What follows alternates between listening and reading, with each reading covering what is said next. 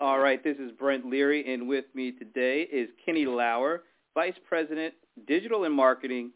I was going to say for the Golden State Warriors, but I have to say for the world champion Golden State Warriors. Thank you for joining me today. I do like the ring of that. I have to say. yeah, ring. Yeah, I'm sure there's plenty of rings. yeah, the ring. around now. yeah, no pun intended. Thanks, Brent. I'm I'm uh, excited to be here. Absolutely. So before we jump in and really start getting in there and talking about marketing and, and something that you call uh, experience creation and being able to disrupt the fan experience, before we jump into all that, maybe you can give us a little bit of your personal background. Uh, sure, uh, I'd be happy to. Um, so, uh, well, let me just tell you, I, I I grew up in San Diego, went to school at Berkeley, and I was planning to go into marriage and family counseling, but clearly that did not happen. I was a psychology major and studied business. Um, got my first job out of Berkeley at Apple, and that's kind of what set me on my my my tech customer strategy trajectory. Um, and then um, really uh, cut my teeth at KPMG Consulting, which was called KPMG Marketing then. Um, and then in the next kind of, I don't know, seven different companies um, really started to, uh, and not all deliberate, but started to uh, see myself um, in primarily focusing in, in customer strategy.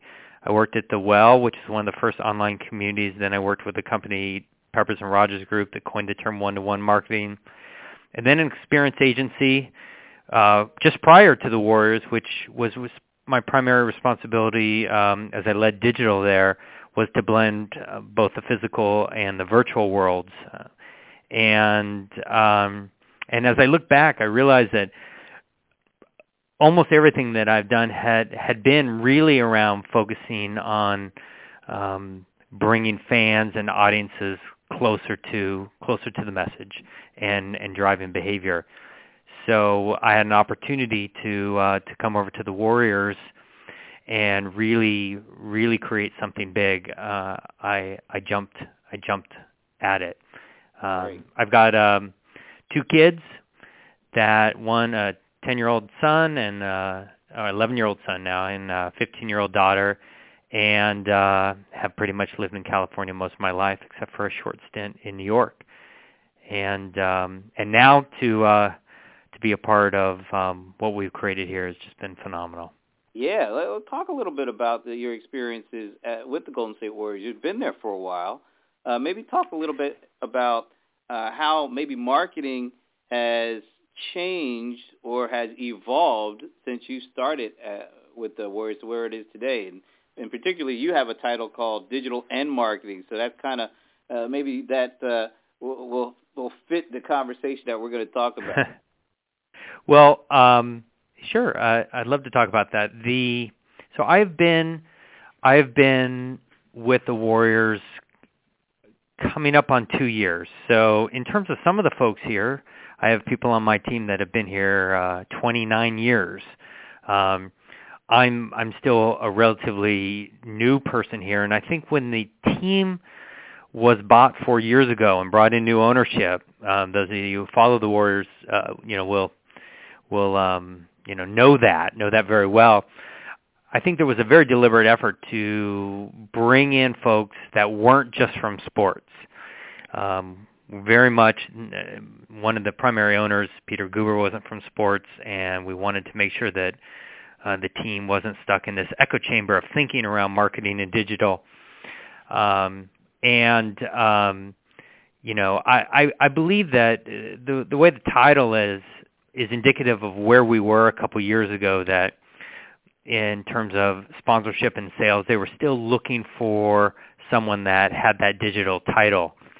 I I see marketing and digital. I see it all blending into one um, over the years we won't we won't continue to see digital this or not digital that. It'll just be this is the way we market. Um, and um, when the, approach I'm taking with marketing, and I, uh, you know, and I um, and I think it's more indicative of um, some of the companies that are doing it in outside verticals, not so much in the NBA, is to really look at the company as um, as being in the business of creating experiences. So yes, we play basketball. Certainly in the business of basketball, and yes, we're in retail. We're in the business of retail. We're in the business of foundation. We're in the business of youth basketball. We're in the business of of community. Um, but all of that at a at a very basic level is about the creation of experiences for your audience. And I think when you when you start to look at us being in that business and really starting to think of us more as an entertainment marketing group that happens to play basketball than just a basketball team, that horizon uh, opens up tremendous opportunities, and that's kind of what we've been capitalizing on. That's very cool. Uh, one one thing I, I had a recent conversation with uh, the EVP of, of marketing over at Men's Wearhouse, and he said something that uh, I want to run by you and see what you think. He said that he feels that marketing has gone from kind of a, a backseat position to a leadership position when it comes to uh, driving the business forward. Uh, where you sit with the Golden State Warriors, is, is that something that you also kind of see happening? Oh yeah, absolutely. Uh, I couldn't I couldn't agree more with him. Uh, the marketing role here at the Warriors, we're marketing typically is an enabling role. We enable things to happen. We enable uh, the selling of tickets. We enable the activation of sponsorships. We enable um, the, um, the community awareness. And I think that when you look at a company whose responsibility and marketing responsibility is to create experiences, um, and in my opinion, it's about collapsing distances, right? Geographic distances, emotional distances, physical distances through your marketing channels. Um, you become a very powerful role in the organization, and um, and and that's really what we're finding, and and especially as you can start to quantify the return of your digital efforts, because I've been in marketing for years, and it's always been very challenging to actually be able to quantify a marketing effect on an organization. Um, one of the advantages now, um, and most organizations are getting better at this, and we're certainly focusing on this, is really beginning to quantify the return on our on our efforts, primarily digital efforts, because they're trackable, and that becomes just another uh, lever that a marketing organization um, has to um, to move the organization. So absolutely, absolutely agree. So tell us a little bit about the makeup of your marketing organization within the Golden State Warriors.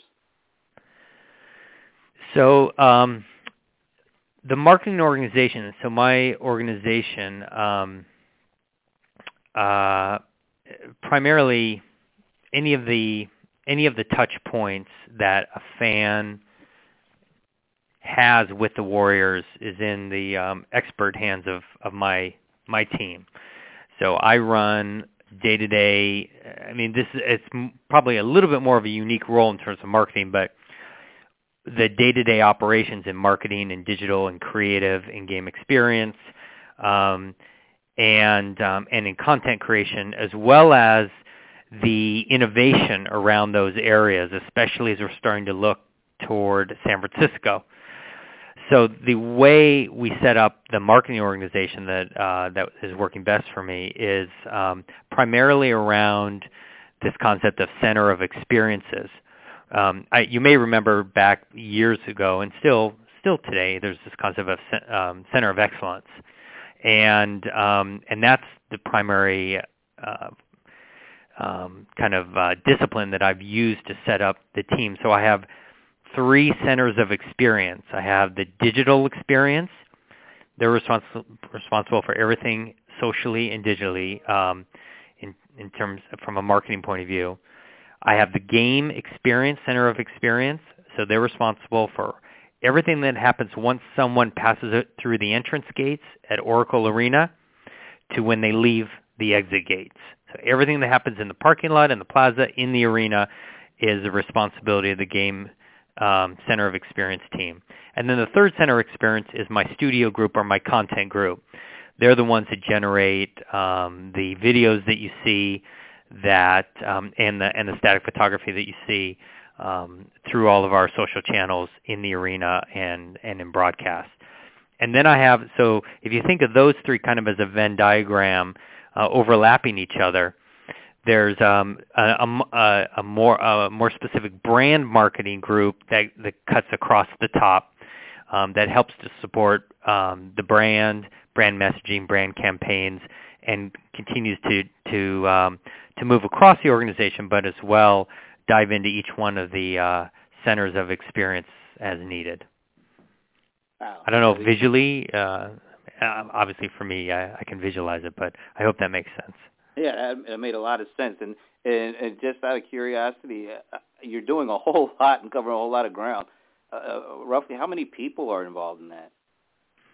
Uh, we have 25 people uh, in the marketing organization, and um, and we're uh, continuing to to grow in the in the specific areas. Um, but uh, uh, but everyone is very very busy. It's still still with the as you can see with the amount that we have to do, especially as you um, support a championship team. Um, we have um, you know remember our customer base is not just our fans, which is obviously primary, but all of our internal customers that typical any internal marketing group would have. So we have our ticketing group and our sponsorship group and our community group and our events group and our ownership group and our basketball operations group all come to us to support that. So um, it's, uh, it's it's still a pretty lean organization. Everyone works very hard, though. Uh, I'm, I'm going to ask you a little. Uh, well, maybe I'll just ask it now because uh, how how different is it now that you guys are the world champions? Uh, how different is your job and your organization's job uh, in marketing? How different is it now that you guys are champions compared to before? You know, when you weren't champions. Well, uh, you know, so that's an interesting question because um, first of all, we um, uh, we we want to well, first of all, it's amazing that we're uh, to to to market an organization who uh, who has just won um, the NBA championship. The um, the challenges are that you have done that, and you're you're very um, you're very present in a lot of people's minds. So there's a lot of outreach. Uh, my inbox has probably doubled in terms of tech companies that um, that are interested in demonstrating their technologies, agencies, marketing agency that that's that wants to help, um, and um, and so and on top of that, because we're a championship team, which means we went through the longest part of the season, our off season is very short. So that means that um, what I would call the performance engine, everything that has to continue, that we have to set up, has to be accelerated. So the pace, the, the pace and the cadence of, of our traditional marketing activities is um, is significant. In terms of the fans, it's incredible because we not only uh, is it is it clear by the way our our long-term fans have been consuming our content and the interactions there have been phenomenal, off the chart. Um, we um, you know, we we, we get uh, ratings from the NBA and everything, and these numbers are things numbers that we've never seen before. But the beauty, Brent, is that we also have a lot of new fans, and our new fans um, are reaching out to us in different ways, and and we have an opportunity to to um, to acknowledge these new fans who may just have become aware through through the championship and really work to develop them into um, you know into those who, who who maybe bleed blue and gold, and um, and that requires a different set of thinking because we've we've never had to do that. It's always been just reinforcing the existing fan base, always looking to grow. But now we have a huge set that know that potentially know very little about the Golden State Warriors, but are very interested and, and committed to to step into that space we had a chance to talk a little earlier, and uh, it's it's rather apparent that uh, social media is a huge part of the experiences you're trying to create. And you mentioned to me that Twitter has a role, and it kind of seems like that's more of a you know as a game is going on and being able to engage the audience. in real time. But but Facebook has a, a kind of a deeper role in terms of uh, deeper engagement. Maybe you could talk a little bit about maybe the overall impact social is having on uh, the way that you're able to uh, create these experiences, and then maybe look at specifically how you use Twitter and how you use uh, Facebook to do that. Yeah, absolutely. So, uh, our just in general, our ability to, I mean, the main purpose of our social channels uh, is is primarily to, you know, at a very high level, extend our brand globally and engage our fan base. Uh, the NBA is a global brand. Um, we have, it's interesting, Brent, because we have very specific restrictions on how we, how far outside of our headquarters we can market. Um, and because you have to be respectful of other teams, and we, we don't actually share uh, the market with another team like LA does, but we still have restrictions of how far we can market out. Yet social is something that that that doesn't naturally abide by those restrictions. So for a team that has that, as other companies have trading areas, we have these marketing areas. It's incredibly beneficial for us to be able to use these channels to get outside our, you know, our local geography. So it's it's incredibly powerful. Um, like anything, um, there's tools that you use, and you have to understand how to use those. We do we do a lot of uh, behavioral marketing. We have um, a marketing strategy that I would love to take credit for, but is not mine. It's uh, a guy named B.J. Fogg, who's the professor of the Persuasive Lab at Stanford. And we really work hard to understand what kind of behavior we want to drive and then we look at what channels we're going to use to do that. So in terms of social, our primary channels, we, we've, we've tried them all, and we are still, I mean all, most of them. Um, we have had a presence on and we're continuing to develop. But the primary ones that um, we are have a hyper level focus or our primary are, of course, Facebook and Instagram, um, Twitter, Vine, Periscope, that kind of group, and um, and Weibo, which is um, which is t- like the the Twitter platform in China, because we have a very big uh, following in China. And um, and the and the real challenge has been if we want to optimize these channels, you have to really know what works in those channels, and and really, in terms of empathy with our fan, understanding what works for our fan base and um, which is why we use Weibo in in China because you wouldn't use anything else. Um, so a lot. So the first part, when I first came, we started to focus really on understanding which platforms would work. And what we have found is, and in YouTube, you know, we we also use YouTube as well, I should say. But um, what um, what I've what we have found is that um, Facebook has been incredibly um, incredibly powerful. And I think I can't remember one of my one of the consultants we have is that says that um, you know Facebook rocks video and video rocks Facebook, and that and that really has been what we found. Um, if we use Facebook video in the most effective way, our number of interactions, um, both in engagement and then in conversion, um, is significant. Um, we uh, we we have found that Twitter is not converting uh, well for us in merchandise or ticket sales, but is phenomenal at real-time uh, engagement. So like live tweeting a basketball game or if a press conference is happening to alert people. Um, and that's been primarily how we have used that. Um, we um, we look at, um, and then as you compare it to to YouTube, we really look at Facebook more around sharing and YouTube around consuming, solely consuming.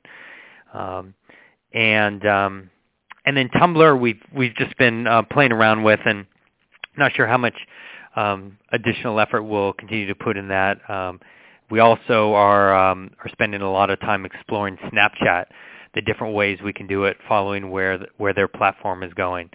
Um, but for the Golden State Warriors, primarily Facebook has just been just been phenomenal. Wow, and you mentioned uh, you have you have a couple of different uh, things that you keep in mind as you use these different social networks and also you know, the content that you create. Talk a little bit about your your efforts around or experience creating experiences around merchandise versus ticketing and how uh, you uh, kind of apply uh, different strategies around those different areas.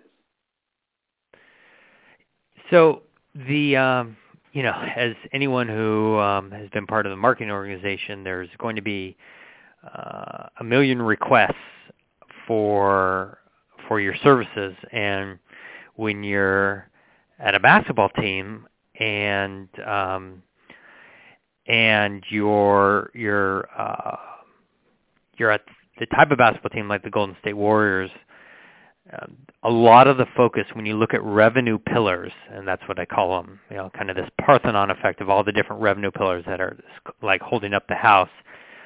Um, there are two really obvious revenue pillars that always um, are uh, relevant and present, and that's ticket sales and merchandise.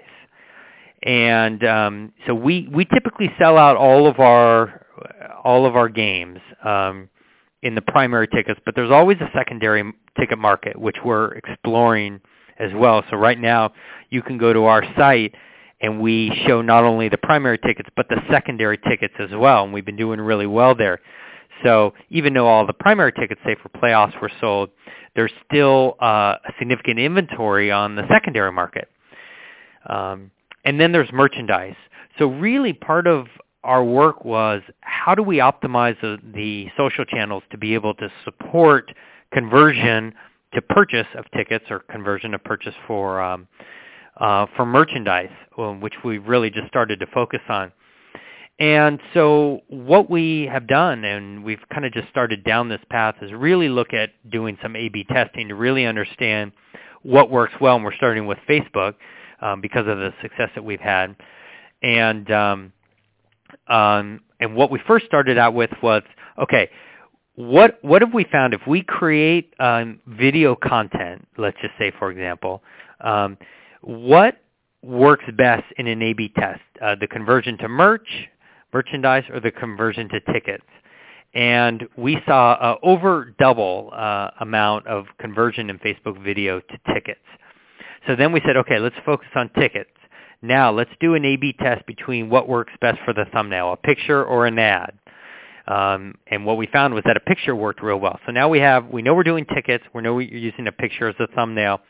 Then it's, well, what kind of content works well? And we have two primary categories. One is hype.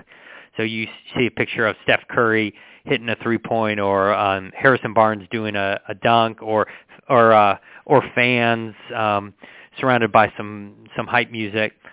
Or so that that's called hype, or um, what I call storytelling, and um, that's content. So that would be like a, a deep dive into a player, or the story about how someone got somewhere, or the story about someone's college, um, you know, experience, or the story about what we're doing in the community.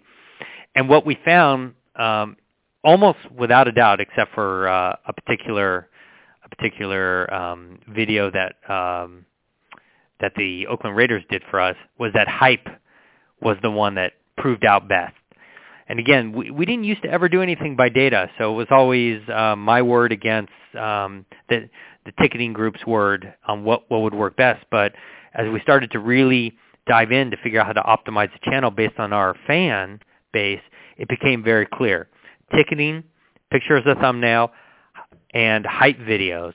Um, and then at that point, we we had the the the kind of um, formula, and then we just just did a, a test of five different pieces of copy, and uh, and it's been phenomenally successful. And of course, you have to refresh things. You have to keep the content um, new, especially in sports, which is all about uh, live, what's happening now. Um, the last game isn't important anymore now that you have a new game. Um, but um, but with Facebook, the way we've been able to do that has worked has worked really well. Wow, uh, you just went over a lot of things, and I've only got about two more questions to go through. But this has been really fascinating. And, and after you you kind of explain all this, they're testing, you're using all these different channels, a lot of the social channels. You, you, how do you determine the the right mix and the right uh, role for the website, for the mobile app? Yeah. These different things you're doing. these are these uh, obviously you've been doing this a long time, Brent, because these are exactly the all the challenges. Like, what is the role of a website versus the app versus um, uh, versus social, and um, and it's it, to be honest, it's it's been a challenge because um, again, without data, which is what we're working on, to be honest, to get to make you know decisions, educated decisions based on data. Um, uh, other, if you don't have the data, if you don't have to make a decision, then it's gut against gut. You know, um, anybody who's been in marketing will know that uh, other teams will will fight for what that they want their visibility on a relatively small real estate of of the web page. Um, our web page is um, is really designed as an ultimate goal to develop our fans. Um, and um, what we are currently doing now is to understand what is that mix of storytelling versus uh, merchandise and ticket purchase. And uh, until we we work on getting the exact data of what the click path is and and look at some heat maps and understand exactly how our fans are interacting with that. And again, like like you asked and and I said we have a bunch of new fans. It'll be very interesting to see how the website evolves. Now, for our app, the main purpose is for fans to access have access to the team anytime, anywhere. And um, right now we are um, largely repurposing our web content as we're working really hard to evolve that app, especially as we move to San Francisco. We're really going to look for how to reimagine the way our fans want to engage with our brand. In the future, we hope to migrate our mobile app so it's um, you know it's unique content, robust, local fan focused tool that can be used um, used at any time. So um, each one of these, uh, to look at what the overall ecosystem is, we'll make sure that we are creating the kind of um, and this this is this is just kind of what tools we use. The content that we develop to deliver on these tools is is the other side of the coin.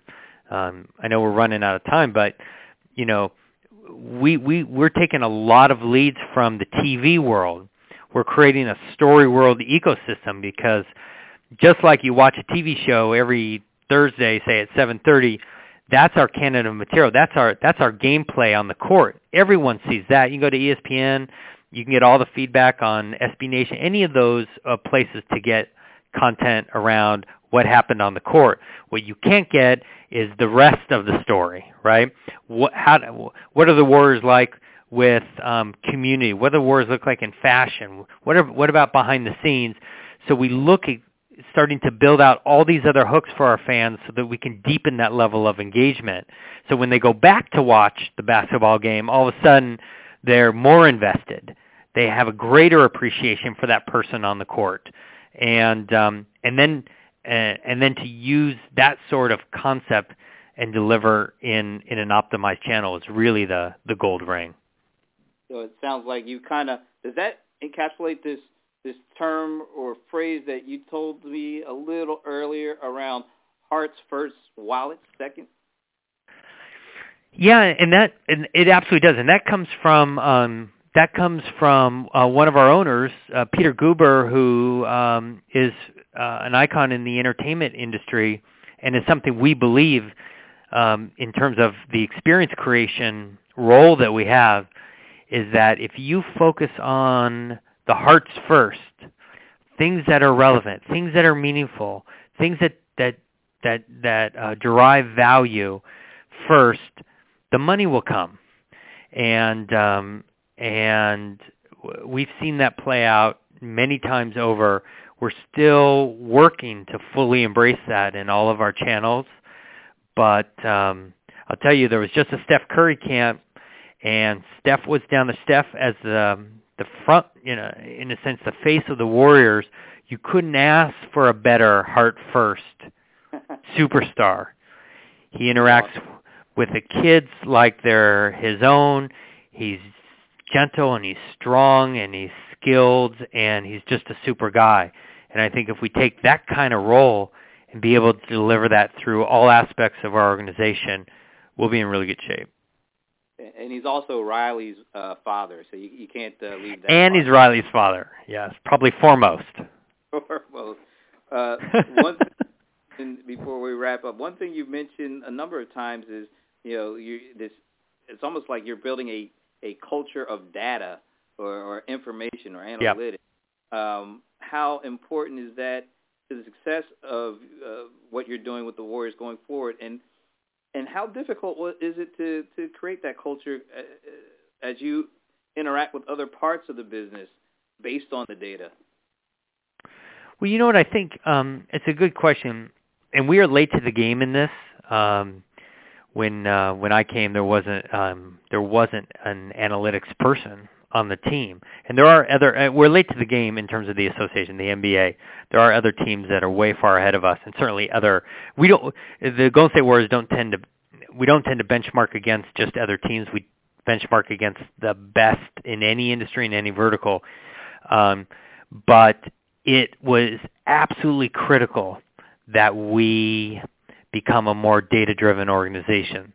And that was not a hard sell internally um, because um, once you are once they get a taste of making decisions that are defendable by trusted data, um, it actually becomes a lot easier instead of saying I think this and you think that.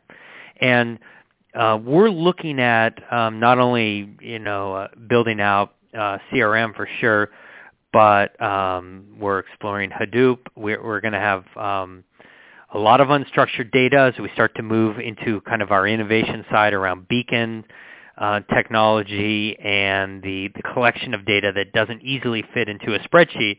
Um, as we start to move in all those directions, we're going to have a much better picture of of where we where we stand in terms of the business of basketball and the business of entertainment. And I think that, at least in this organization, that's a big sigh of relief because there's things that you can hang your hat on. And I think initially there was some concern because it costs money and there's a lot of things to do, just to be honest. But um, in reality, that's what arms you with um, with um, the the discipline and the strategies to um, to take that data and make a lot more money out of it. We had a great conversation with Kenny Lauer from the Golden State Warriors. And Kenny, before I let you go, I got to ask you: a year from now, uh, other than another championship, uh, a year from now, uh, what would you, or what are you planning on having in place for the fans a year from now that you don't have in place today? Oh, I like the way you uh that we don't have in place today because I would say, well, for sure, it's even though you said it's not a championship, it is a championship. Um, well, so um, I, I think that that uh, that lends itself to the innovation that we're doing to help support the the new uh, arena and the new campus we're building in San Francisco we are really looking at using Oracle and, and our existing fan base to be uh, kind of a petri dish to test new things. And we already have done that quite a bit. We were one of the first ones to actually build a Google Glass app um, in our app so that fans could actually have an augmented experience um, with Google Glass. We're one of the leaders in beacon using beacons to drive certain behavior based on your proximity.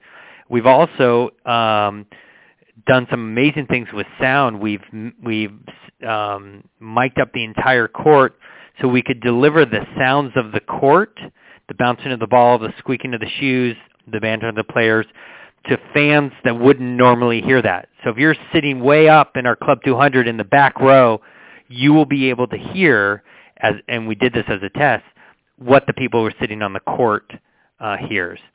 So um, what I would, the way I would answer that is, I'm not exactly sure. We are looking at a whole bunch of different technologies, everything in the quantified self, virtual reality. We've been doing a lot of tests with virtual reality. Um, other technologies, augmented reality, even hologram, um, that we are uh, planning to introduce and use um, and explore in the new arena. Um, we're also looking at different ways to integrate the app um, into the fan experience. So even if you're not at the game, there's ways that you could potentially feel like you are at the game. Again, everything around collapsing distances, which is how I kind of define marketing. Um, so um, I guess the answer to that is um, I don't know.